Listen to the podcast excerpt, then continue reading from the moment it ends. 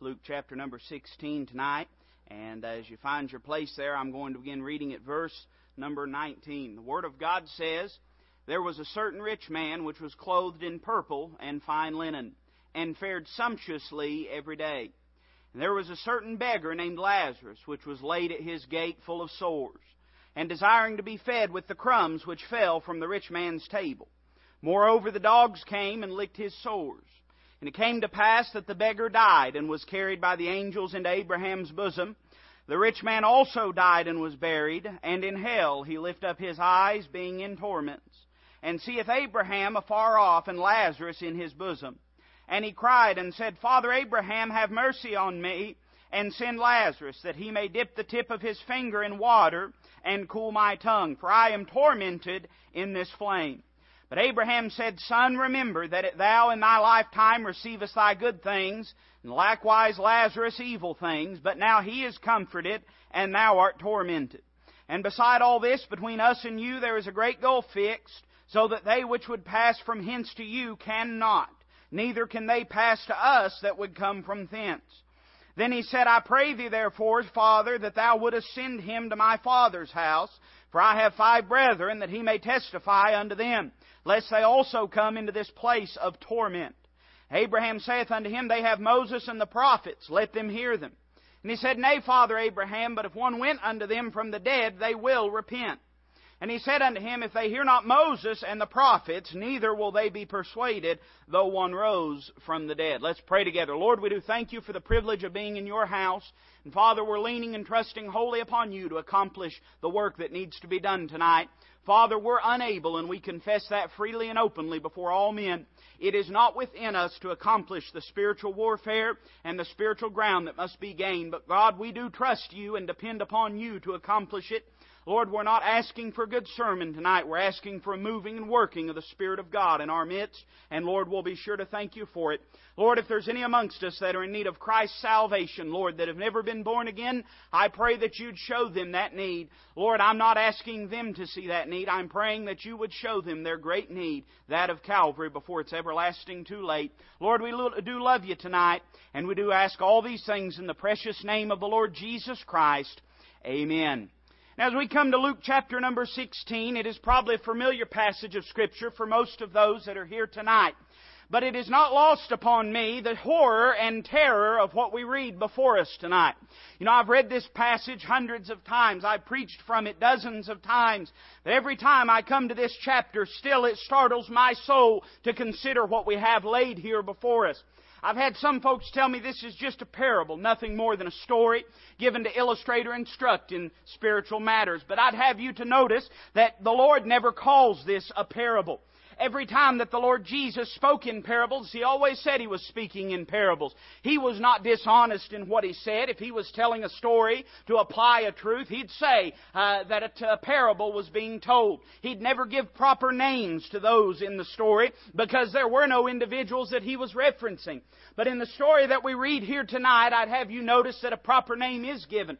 He's not just telling a fable. He's not just telling an allegorical story. He is not just giving us a few truths that we are to absorb, but literally the Son of God in a miraculous way is pulling back the curtain of hell and allowing us for just a few brief moments and a few short verses to see what it is like for those that are there tonight as we read the Word of God, we are keenly aware that hell is an eternal place. The book of Isaiah tells us that the smoke thereof, of those that are tormented, arises up forever and ever. And in case it was lost on you in the verses that we read here tonight, Abraham made it clear that there's a great gulf fixed between those uh, that are in the abode of the damned and those that are in the abode of paradise. And none could pass from one place to the other. You see, what we're reading here tonight is the very same thing that we'd see if we could look into hell this evening. As an eternal place, this rich man is still there tonight. We do not know his name. The scripture does not give us his name. Lazarus, the beggar, his name is given to us. And we assume, and I believe rightly so, we interpret that he was uh, a real individual and the rich man was as well. Some have asked, why would the Lord not give the rich man's name? Well, there's every reason to believe that there might have been some there. You know, there was only a few ways you were going to get rich in that type of culture, and one of them was to be a religious leader. You see, we have every reason to believe that there were people gathered here on this hillside on this day that might have known this man's name had it been mentioned. And to this very day, this man is still in hell. The same things that were true 2,000 years ago when the Lord uttered them are still true tonight. We have the authoritative Word of God upon that. If we believe John 3.16, then we ought to believe Luke chapter 16. The same Bible that teaches us about the blessings of an eternity in heaven also teaches us of the torments of an eternity in hell. If I believe in the cross of Calvary, then I must believe in the abode of the damned as well. And so I want us to notice a few things this evening from this passage, and I'm going to try to preach brief and quick and try to follow the leading of the Holy Ghost in what's said this evening. I want you to notice the finality of what's set before us. Uh, we're keenly aware as we read this that nothing changes for this rich man from chapter or from verse number 19 to verse number 31. Despite all his greatest efforts, his condition is exactly the same. Uh, as I've already said, despite all of his greatest efforts, his condition's the same this evening. The same things that tormented him when this was pinned down are the same things that torment him this evening. And I want us to notice that the time for some things had ended in this man's life. You know, there were some things that this man didn't care anything about before he died. But the moment that he died and lifted his eyes in hell, his priorities changed. You know, there's a lot of things we don't have time for in this world. Uh, you know, when you go and witness from door to door and when you share the gospel with people, one of the chief excuses that people give is they say, well, I just don't have time right now. I understand you have to be sensitive to needs. I mean, if somebody's cooking supper, you don't want to hang them up at their door for 45 minutes, although I'd say this, that it'd be a lot better for them if the roast burnt than if they died and went to hell. But, uh, you know, they always say, well, I don't have time. And time is one of those elusive things. We seem to always have the same amount of it in a day, but we never find enough time to do the things that matter. This rich man was the very same way. I believe that there were some warnings in his life. I believe that Lazarus had been a witness to this man. I do not know the extent of this man's religious teaching, but growing up in the time that he did, in the place that he did, no doubt in such a religious culture, he would have been warned about an eternity in hell. But still in the comfort and ease of his life, he procrastinated and put off that great and eternal decision. You know that every one of us has to make that decision. Every single one of us has to make a decision whether to accept or to reject the Lord Jesus Christ. When I was a 10 year old boy, I accepted Christ as my Savior. Uh, it wasn't anything special that I did. It wasn't any great effort on my part. But my will was finally broken. I recognized that I was not enough, that my good works were not enough, that my theological system was flawed and broken and failing, and that only by leaning upon what Christ did at Calvary could I be born again. We're all faced with this decision. Some folks would say, Preacher, I don't ever want to have to make that decision. Well, you will have to make that decision. We all have to make that decision because we're all faced with death sooner or later. If you don't believe me, go down to the graveyards. You'll find that they're not, uh, they're not few and far between the gravestones that sit in them. Uh, as we drive on our way to church, we drive about 25 minutes every night, and there's no telling how many graves that we pass. Eternal testimonies to the fact that death is ever marching towards the human being. The book of Hebrews says it's appointed unto man once to die. You say, what does that mean, preacher? Well, it means the same thing with death that it might mean with any other venue of life.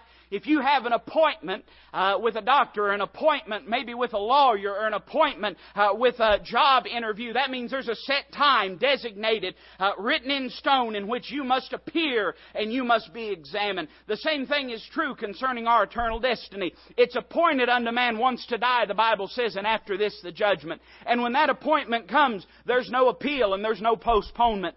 Uh, there's nothing you can do. It was said of John D. Rockefeller, and John Rockefeller was uh, really probably the richest man in American history when you really consider inflation and the scope and size of the economy uh, when he lived and uh, when uh, you know he created Standard Oil and things of that sort. It was said that when he came to the end of his life, he said he would pay any sum to anyone that could add a year to his life. You understand that at one time John D. Rockefeller was one percent of the American economy. Now stop and think about the magnitude of that. 1% of the American economy, of the gross GDP, that was his riches. That was the wealth that he had amassed. He came to a place in his life where they told him, they said, Sir, uh, you, are going to have to start uh, giving money away. You, you've earned so much money that you can't spend it all. And he said, Well, you know, I'll give it away to a few people. They said, No, sir, you don't understand. If you don't start giving money away now, you'll never be able to give your money away. Uh, the time would fail you to give everything away that you have. And yet, in a few brief moments, John D. Rockefeller ended his life like every one of us does without his riches, without his status, without his political power. You see, his appointment came. He said, I'll give anything to someone that can add a year of life to me, and no one could add that year of life to him. And at the end of his life, his riches meant nothing. I think this rich man was probably sort of the same way. And when death came for him, it was a final thing, as it is for all of us. And as he lifted his eyes in hell, there's a few things that he sought to do. And I want us to notice them this evening. I want us to notice first off that the time for comfort and complacency was over when this man woke up in hell. You know, we live in a comfortable country. I, I believe that, and I think you probably do too. Uh, when you look around at the way that most of the world lives, and then you consider the way that we as Americans live, we live in a comfortable situation. Uh, probably anybody that walked to church tonight, you probably didn't have to walk to church tonight. There's probably not anyone in this room that's worried what they're going to eat uh, when they get up tomorrow. There's probably not anyone that's worried whether they're going to get medicine that they need or whether they're going to get the care that they need. We live in a comfortable country, and God bless it. I mean, that's wonderful. I, I'm not against comfort. I'm not against those things. But this was a man that trusted in his wealth and riches and his comfort to the detriment of his eternal soul. The Bible tells us this in verse uh, number 19. There was a certain rich man which was clothed in purple and fine linen and fared sumptuously every day. That, in other words, means that every day was like a feast to him. He lived on his own time. He made his own schedule. He did as he pleased uh, set in juxtaposition and contrast to him is a man by the name of Lazarus, which was laid at his gate and full of sores. He was bankrupt. He was dying of the malady that he had. He had no one to care for him, and the dogs would come and lick his sores. And yet death, the great equalizer, finds them both in the same condition. For when this rich man in verse 23 uh, lifts his eyes in hell, he is bankrupt, and all those of life's comforts have fled from him. The time for being at ease was over. The time for putting it off was done. Are you aware that time is something we're all running out of? Every one of us. Uh, everybody in this room, when you woke up this morning, your life was one day shorter than it was the day before. I know that seems foolish to say, but let the impact of that soak into your mind. Time is ticking away. The grains of sand are dropping from the top to the bottom of the hourglass. And there will come a day when you and I meet God. And what condition will we meet Him in?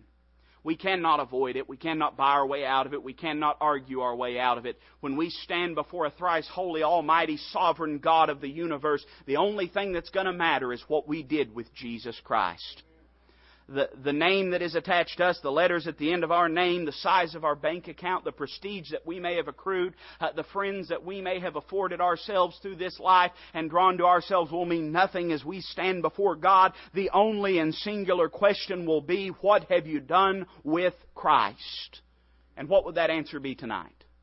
If tonight was the night, what would that answer be for you? I know what it would be for me. Not because I'm a righteous person in and of myself, not because I'm a good person, not because I'm a preacher, not because I'm a churchgoer, not because I'm a Baptist, not because I've been baptized, but because on December 1st, 1997, I got on my knees, confessed myself a sinner, and asked Christ to forgive me and save me. And from that day on, my eternal destiny has been changed, not because of anything I've done, but because of what He did for me at Calvary. And so when I meet death, I know how I will meet death, not because of me, but because of him. This rich man had lived a life of comfort and complacency. I kind of imagine that as he walked by and saw Lazarus at the gate, he may have snickered. He may have thought to himself, boy, look where religion has got him. And yet he couldn't see the totality of the matter. Because the purple and fine linen that he robed himself in daily, the feast that he fared sumptuously on, would burn up in a moment. And Lazarus would be in a far better standing than he was. You know, what you see before you is not the end of the matter. I know that society would have us to believe that if we can't smell it or touch it or feel it or see it, it doesn't exist, but that's just simply not so. There are all sorts of things that fall out of the realm of what the scientific method can perceive, philosophy and history, uh, anything that is uh, of an abstract sort or is of an existential sort, and things that exist, things uh, that are of the metaphysical nature that science acknowledges, though science cannot prove and science cannot pinpoint, and faith is no different. You ask me if faith exists, I can tell you faith exists. Look around this room and you'll see that faith exists. Uh, walk with me through the testimonies of those that were lost in sin's dark dungeon and delivered by the grace of God. Those whose lives were but the breath from slipping away, and the grace of God rescued them, pulled them out of the miry clay, and set their feet upon a solid rock and established their goings. I'm talking about people that had no earthly reason for their life to change, people that were ensnared in drugs and in alcohol and in illicit relationships, and yet in a moment the blessed grace of God dropped the chains of iniquity from their life and delivered them. Don't tell me that it's not real. If you need to tell yourself it's not real, then tell yourself that. But don't tell me it's not real. I've seen too much to not think it's real. I've uh, felt too much to think it's not real. I've known too many people to believe it's not real. You can't tell me that heaven's not real. And if heaven's real, hell is real too. And when death comes, the time for comfort and complacency is over. I think probably the time for comfort and complacency was over for this man. When he woke up in hell, he was in torments. But I think the time for pleading and praying was over for this man. Look what it says in verse number 24. The Bible says, and he cried. Now we know what that means. It means he prayed.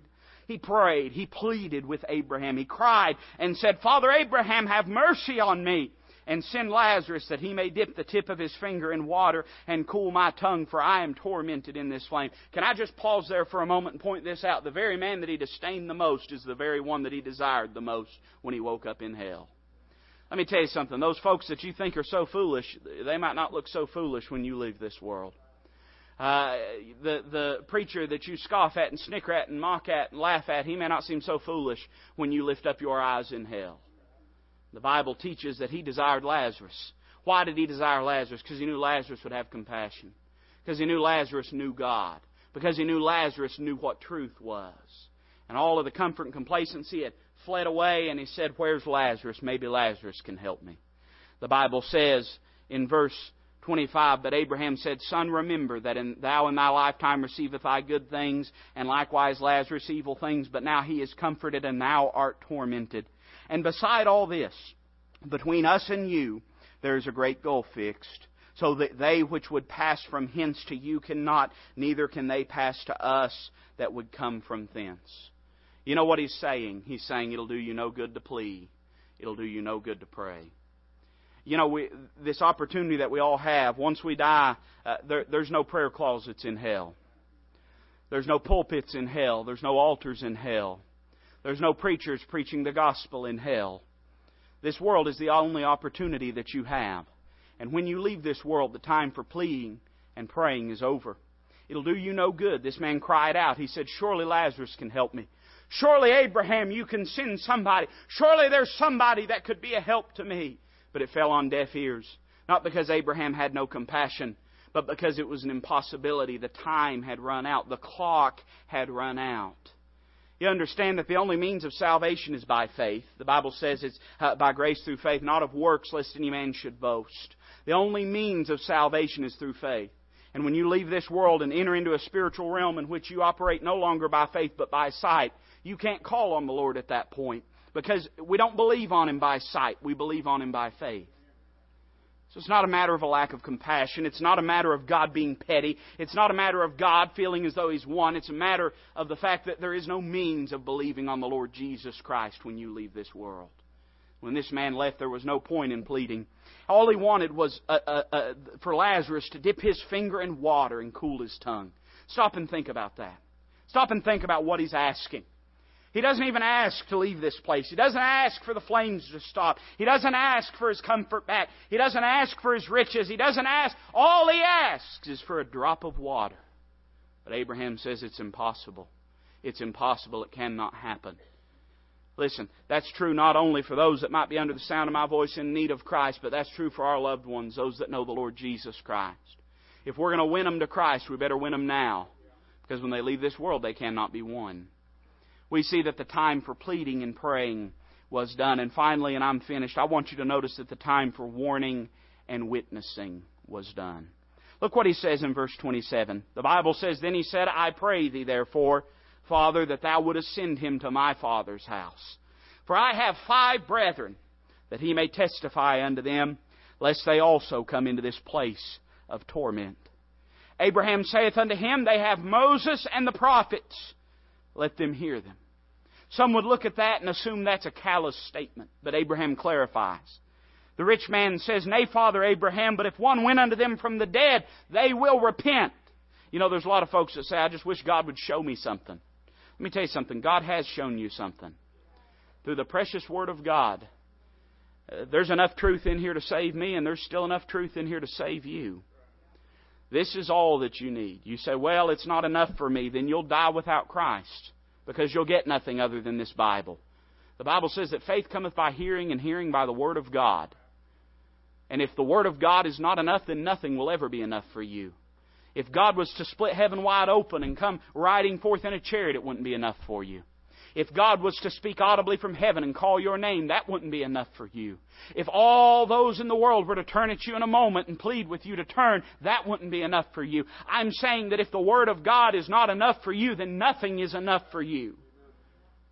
He said, if they will not hear Moses and the prophets, neither will they be persuaded, though one rose from the dead. You know what this man longed for when he realized he wasn't going to leave this place? He longed for someone to be a witness to his family. He said, I'm here and I know I cannot leave here, but surely someone can tell my family. Surely someone can tell my brethren. Surely someone could tell my mother or my father. Surely someone could tell my child or my grandchild. Let me tell you something. The most sought after person in hell is a soul winner, someone with the Word of God and the gospel, but they're not found there. Only here can we be a witness. Let me tell you something. Some of you have loved ones that you've been praying for, and you've been praying for someone else to be a witness to them when God's waiting on you to be a witness to them. And you've been waiting and praying and waiting and praying and waiting and praying, and if you keep waiting, you're going to wait the clock out. Now's the time. Now's the opportunity. And if they leave this world, there is no more opportunity. Weep if you want to weep. Cry if you want to cry. Curse God if you want to curse God. But it will not change their eternal destiny. If you're here without Christ, you can shake your fist at God. You can be angry uh, at Christians. You can be angry at the moral majority, but it will not change the truths of eternity. And it will not change that hell is real. And it will not change that Christ is the only answer. And when you leave this world, there's no more opportunity. And you don't know when you'll leave this world, just as I don't know when I'll leave this world. You say, What can I do about that, preacher? You can call upon the Lord Jesus Christ to save you from your sins. He made some promises to you. The Bible says, Verily, verily, I say unto you, He that heareth my word and believeth on him that sent me hath everlasting life, and shall not come into condemnation, but is passed from death unto life. Just as this man's eternal destiny was hell when he left this world, just as this man's eternal abode was hell, he's still there tonight. Those that have left this world in Christ are still present with the Lord. Lazarus is still present with the Lord even this night because the promises of God are sure. And just as he promised that any that come unto him he'll in no wise cast out, just as that was true the moment that he spoke it, it's true tonight. The Word of God is still true. The gospel's still powerful. Christ can still save even tonight. He can save you. He can save your loved ones. But the question is, will you come to Him? If you're saved tonight, will you come to Him and pray once again for your loved ones and ask God to give you the boldness to be the witness you need to be? If you're here without Christ, will you come to Him this evening and ask Christ to forgive you and save you? If you'll do that, He will. He will. He will. He will save you.